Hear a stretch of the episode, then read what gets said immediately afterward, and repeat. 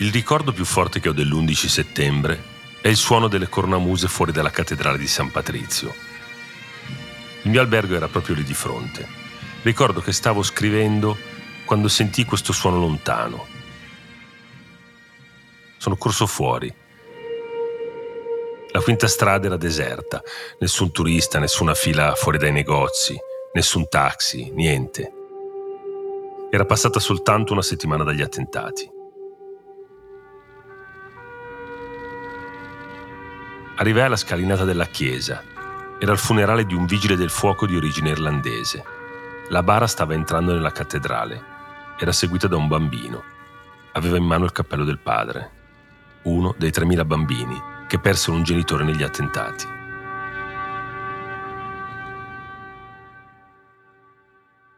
Sono passati vent'anni, ma le conseguenze di quei giorni arrivano fino ad oggi Dopo due decenni di guerra, i talebani sono tornati a comandare a Kabul.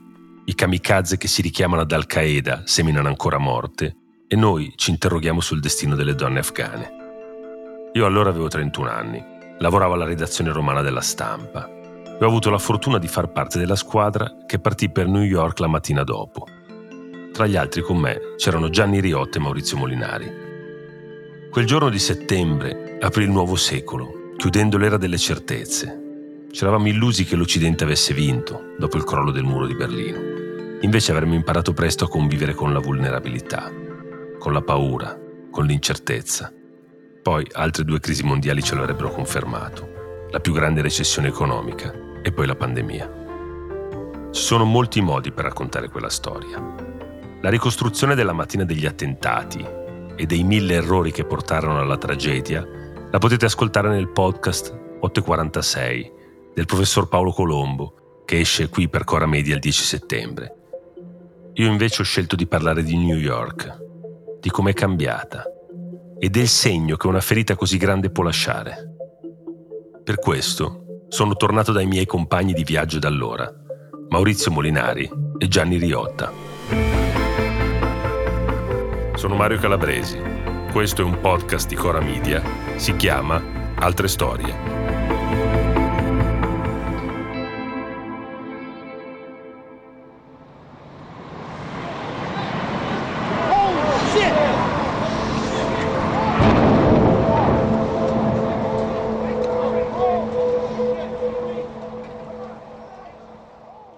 Maurizio, dove eri tu l'11 settembre? Su un'isola greca. Ero arrivato il giorno prima, il 10. Ero arrivato lì perché eh, la mia missione a New York come corrispondente era iniziata a metà gennaio del 2001. Avevo lavorato senza interruzione fino al 9 settembre. Il 9 settembre con mia moglie avevo deciso prendiamo l'aereo e andiamo in Grecia a riposarsi. È durato un giorno. Arrivammo in America tre giorni dopo. Eravamo stati in fila a turno, giorno e notte, all'aeroporto di Londra per più di 48 ore. Riuscimmo però a salire sull'aereo che per primo volò sull'Atlantico. Io ricordo che arrivammo attraverso il Washington Bridge, c'era una gigantesca bandiera americana che pendeva da sopra il ponte e a quel punto vidi la città ferita. Che cosa ti ricordi? Che sensazione hai di quell'arrivo in quella città? Beh, due ricordi nettissimi. La prima persona che incontrammo fu il portiere dell'albergo, erano le 6 del mattino, e noi gli chiedemmo ma che è successo? E lui ci rispose, nulla sarà mai più come prima. Questa è una frase che mi è rimasta per tantissimo tempo dentro. E poi l'odore dell'aria. Io non avevo mai sentito un'aria così, così aggressiva, così acre. Un peso proprio, un odore strano nell'aria che era ovunque. Sì, l'aria era veramente irrespirabile. Irrespirabile. Ecco, io penso che è la prima volta che ho visto la gente con la mascherina. È vero, è la prima volta che abbiamo avuto paura dell'aria. Io ricordo che quel momento lì c'era una proprio una paura, soprattutto perché eri in una città che si era sentita invincibile.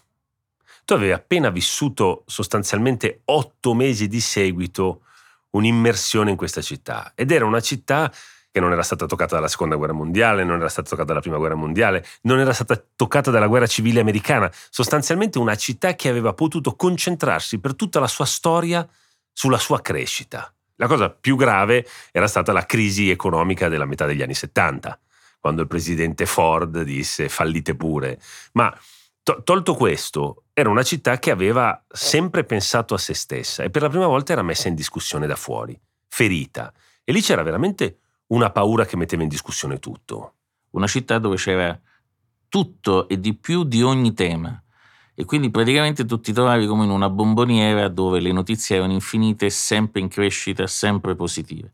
E quando noi arriviamo invece c'è questa nube che si sprigiona, alla quale alla prima volta mi sono avvicinato l'indomani dell'arrivo, a piedi perché era tutto chiuso e tu vedi questa nube, il sapore acre e capisci che è successo qualcosa di drammaticamente nuovo. La fila delle persone che si offrivano volontarie per andare a scavare assieme ai soccorritori diede un po' l'idea che la guerra era arrivata nel cuore eh, dell'opulenza. Fu, fu anche molto difficile per me realizzare esattamente che cosa stava avvenendo. Tu ci hai raccontato il primo momento che sei arrivato, ma il ricordo più forte che hai di quel, di quel periodo? Gli applausi, gli applausi dei newyorkesi ai pompieri.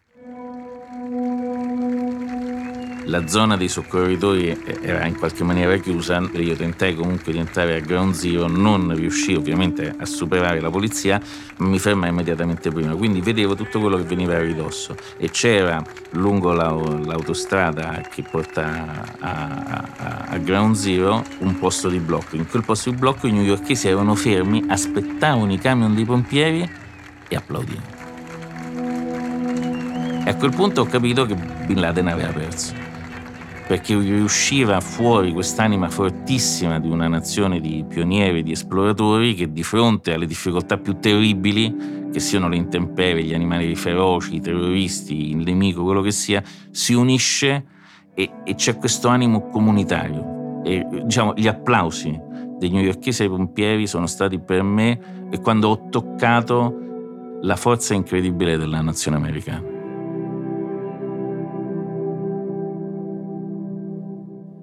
Stato un incredibile senso di comunità a New York che è durato per anni. Io sono venuto a abitare poi a New York che erano passati anni, sono arrivato che era il 2007, e quindi sei anni dopo. E, e però ancora, per esempio, nel condominio dove abitavo, tutti gli anni si teneva una cerimonia per una donna che era, viveva al nono piano e che era scomparsa e tutti i condomini avevano lasciato la casella delle lettere sua non riassegnata e tutti mettevano un fiore dentro. Ecco, questa cosa della, del, del, passato immanente, no? Che non passa.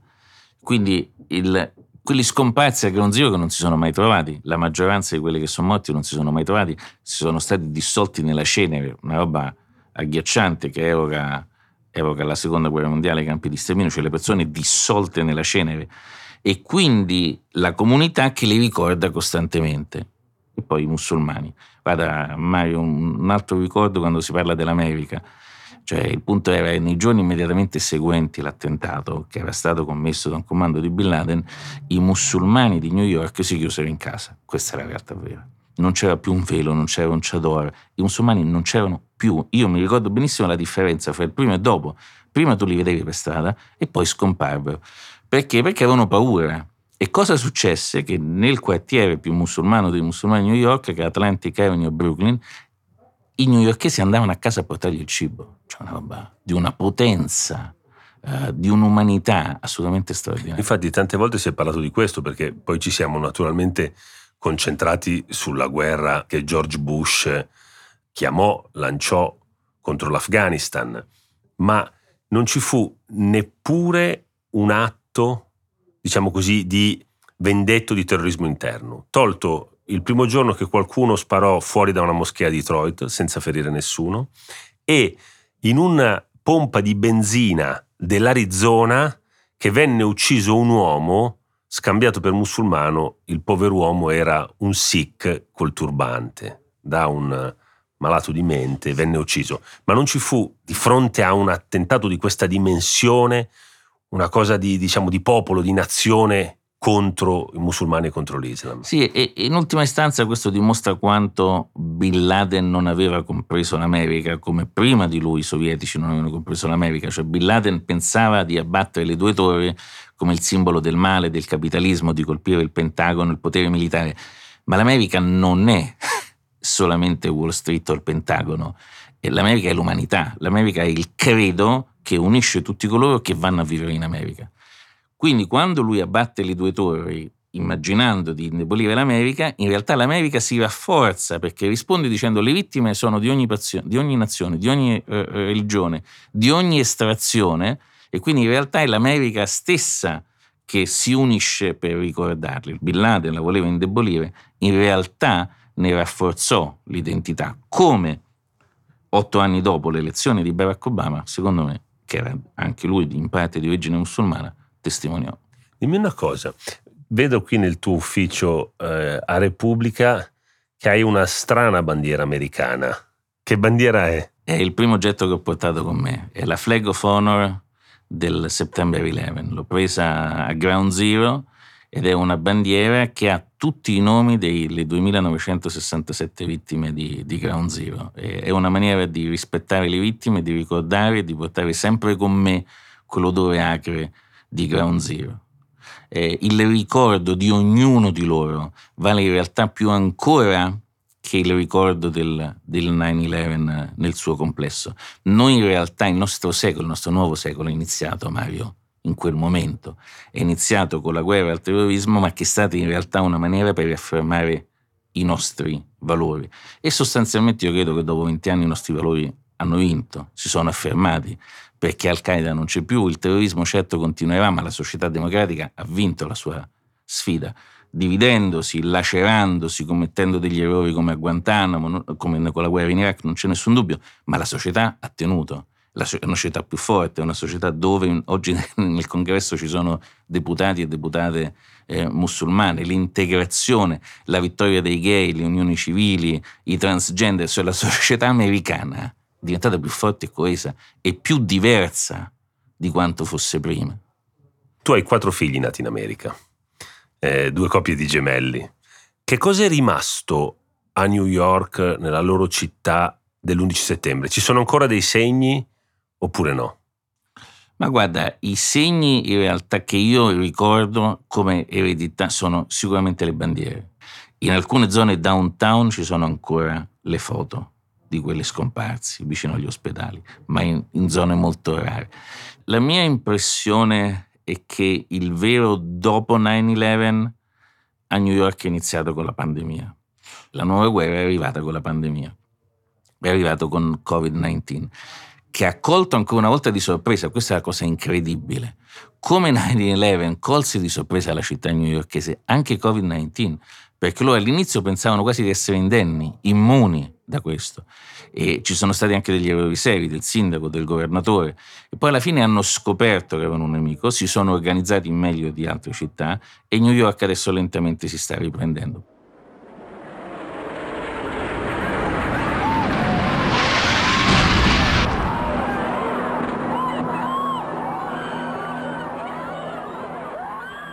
Gianni Riotta è la persona a cui devo di più quando penso all'America a New York.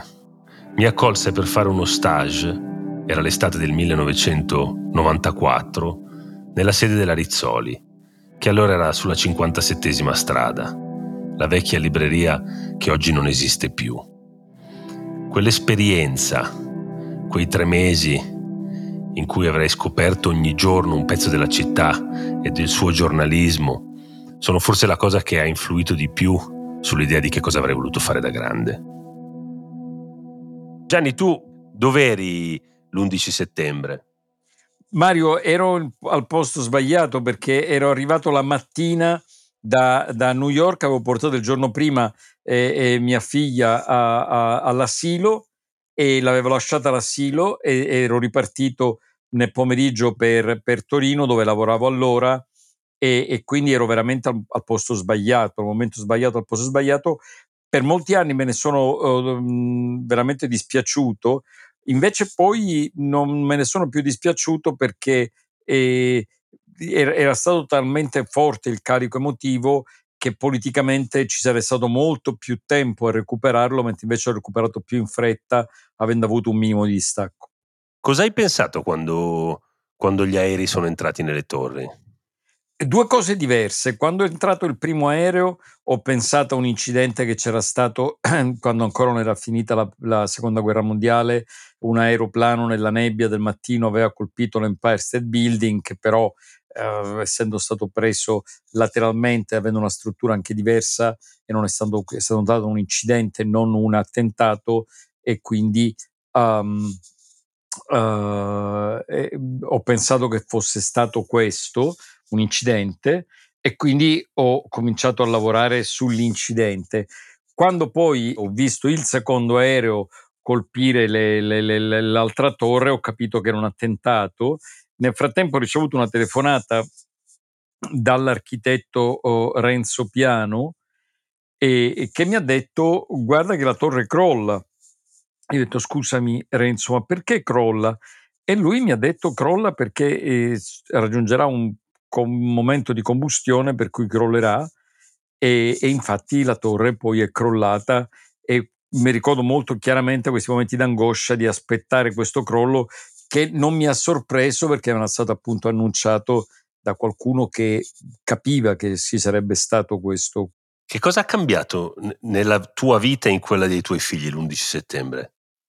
Mario, nella mia vita adesso che io sono arrivato, diciamo, alla fine della mia vita, eh, se non di persona, ma certamente al, al crepuscolo della mia vita di lavoro, e non c'è dubbio che e, e la morte di, del presidente della democrazia cristiana Aldo Moro quando ero ragazzo, perché avevo 24 anni, e l'11 settembre e, e, e, l'epidemia del Covid sono state tre, eh, i tre momenti che hanno segnato la mia vita. L'11 settembre ha fatto sì che l'ottimismo che mi aveva caratterizzato dalla caduta del muro di, eh, di Berlino nell'89 con la fine della guerra fredda eh, è, fin- è finito, nel senso che abbiamo capito che ripartiva una fase tragica della storia e così è stata. Quindi queste sono date eh, che hanno eh, marcato oh, me. E, I miei figli, ovviamente Anita era, era più piccola e Michele era più grande, ha memorie più precise, tutte e due se lo ricordano. Anita mi ricordo che mi chiedeva sempre da bambina, ma io sono mai salita sulle torri gemelle, papà? Io dicevo sì, sei salito sulle torri gemelle, perché è vero, l'avevo portata eh, quando avevo un anno e lei non si ricorda, ma c'era salita, cioè, e anche per loro è stato un rito, un rito di passaggio. Ero salito sulle torri gemelle? Sì, eri salito sulle torri gemelle. Io invece sulle torri non sono mai salito. Ero andato al World Trade Center almeno una mezza dozzina di volte, pensando di salire a vedere il panorama di Manhattan. E sognavo di vedere la baia fino al ponte di Verrazzano sull'oceano. Ma c'era sempre la coda. E ogni volta, o perché faceva troppo caldo d'estate, o perché faceva troppo freddo, rinunciavo. L'ultima volta, lo ricordo perfettamente, era gennaio del 2001. Faceva troppo freddo di nuovo. E allora pensai, pazienza, verrò un'altra volta. Tanto le torri saranno sempre qui. E tu? Quante volte ci risalito? E Mario, tantissime volte perché era un luogo di era un luogo di lavoro. C'ero stato la prima volta che ero stato eh, a New York, sono stato per, tanto, per, per lavorare, c'era il ristorante eh, eh, Windows of the World, era un luogo dove tu andavi eh, normalmente. Quando io ho preso la cittadinanza americana, l'ho presa nel luglio del 2001, quindi poche settimane prima eh, del crollo delle torri eh, gemelle e il giuramento da cittadino l'ho fatto al Federal Building che a pochi passi dalle torri gemelle e mi ricordo che quando sono uscito ho fatto una lunga passeggiata, c'erano dei, dei cinesi, dei, degli anziani cinesi americani che facevano tai chi, quindi il mio ultimo ricordo prima di vederle eh, ridotte in cenere è stato questo gruppo di, di anziani cinesi che facevano tai chi sotto le torri gemelle. Che, che segno ha lasciato eh, all'America e a New York eh, quell'attentato? È cambiato tutto perché è finito l'ottimismo del dopoguerra fredda, va bene? E questo è stato il, quello che ha segnato gli Stati Uniti. I nemici degli Stati Uniti, i rivali degli Stati Uniti, segnatamente la Russia e, e la Cina, hanno odorato sangue, cioè hanno visto che la, la, gli americani erano vulnerabili, no?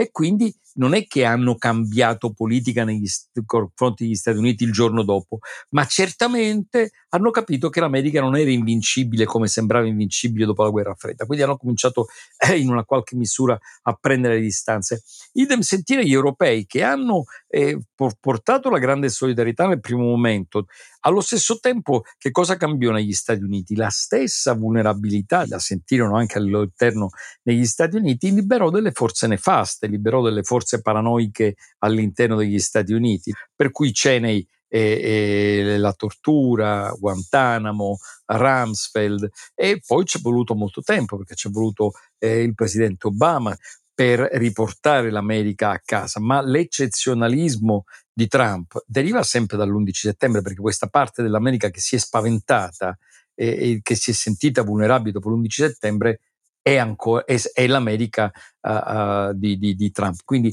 l'11 settembre ha cambiato tutto il mondo ed è stato un avvenimento epocale. Se ne parla ancora a New York? Se ne parlerà sempre fino a che la nostra generazione ci sarà, Mario, perché è come i nostri genitori con la guerra. No? Mia madre eh, datava tutto prima della, ah, prima della guerra succedeva questo, dopo la guerra succedeva questo, eh, ma questa prima della guerra l'11 settembre è stato uno spartiacque, prima dell'11 settembre e dopo l'11 settembre. Adesso altro spartiacque è il Covid, no? Prima del Covid facevo questo, dopo il Covid facevo questo. Sono i grandi, i grandi avvenimenti spartiacque. Un'ultima cosa, Gianni, c'è una, un, un ricordo che ti è rimasto di quei giorni più impresso degli altri?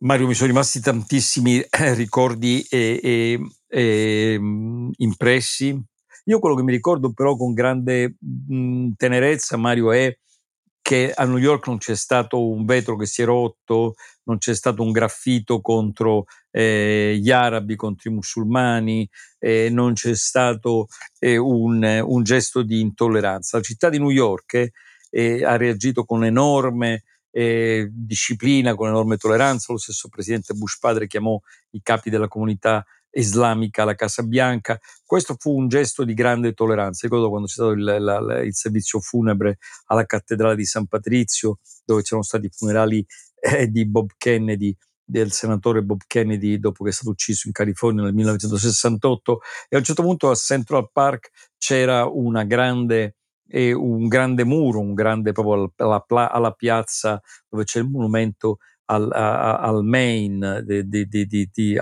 Colombo Square e tutti scrivevano col gesso dei ricordi. Mi ricordo che ho scritto May Peace Prevail on Earth e questo lo, lo penso ancora. Questo, questa generosità di New York di non odiare è stata molto importante.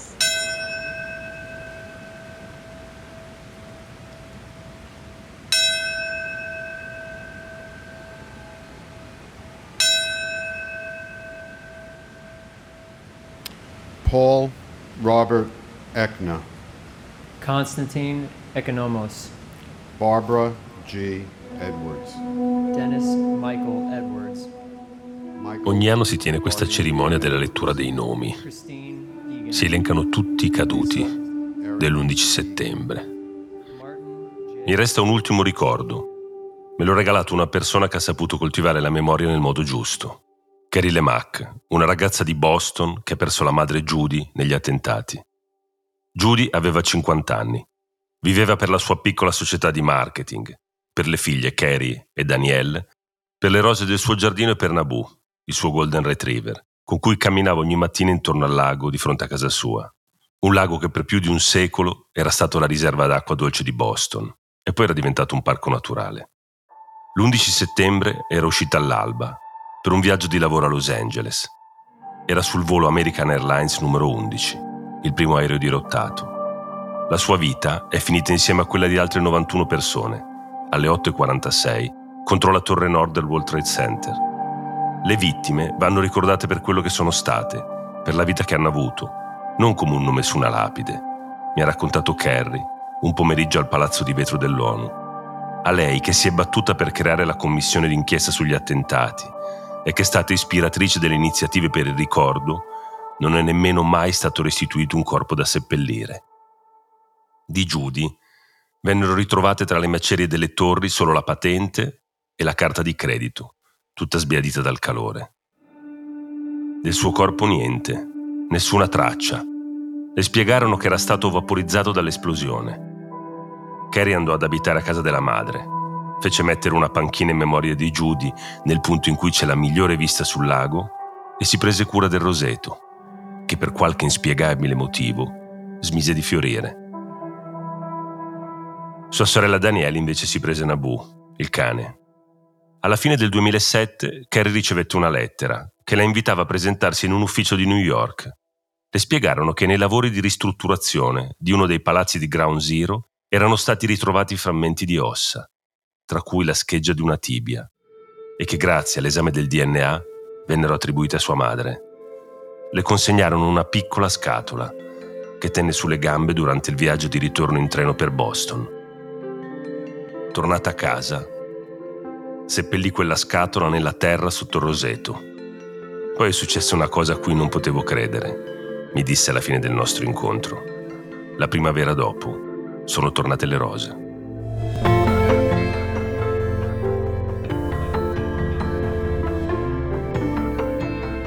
Altre storie è una serie di Mario Calabresi prodotta da Cora Media.